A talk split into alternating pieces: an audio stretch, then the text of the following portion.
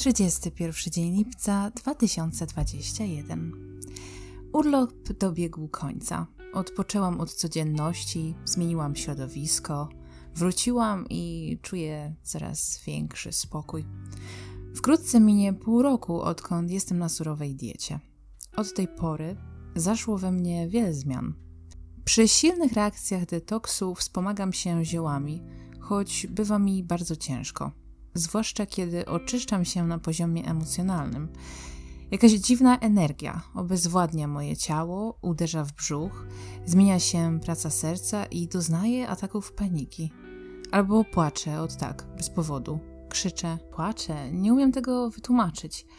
Tłumaczy się to słabymi nadnerczami i pracą przy tarczyc. Wydałam więc ostatnio ponad 300 funtów na zioła, bo w przeciwnym wypadku nie dałabym już z tym rady.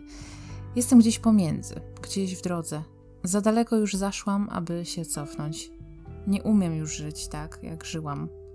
Stałam się otwarta, wyciszona i ciągnie mnie w nieznane. Chce mi się eksplorować świat i samą siebie. Na złość teraz, gdy świat zwariował. Z ciekawości założyłam ostatnio konto na Tinderze. O dziwo, odbyłam kilka ciekawych konwersacji, ale nie było jeszcze okazji, aby się spotkać.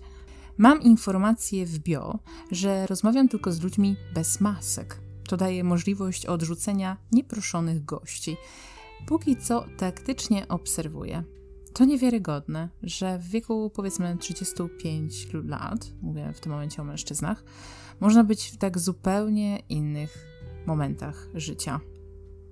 Nadmieniłam, że chciałabym, aby mój potencjalny przyszły mężczyzna był człowiekiem spełnionym i szczęśliwym. Inaczej sobie tego po prostu nie wyobrażam.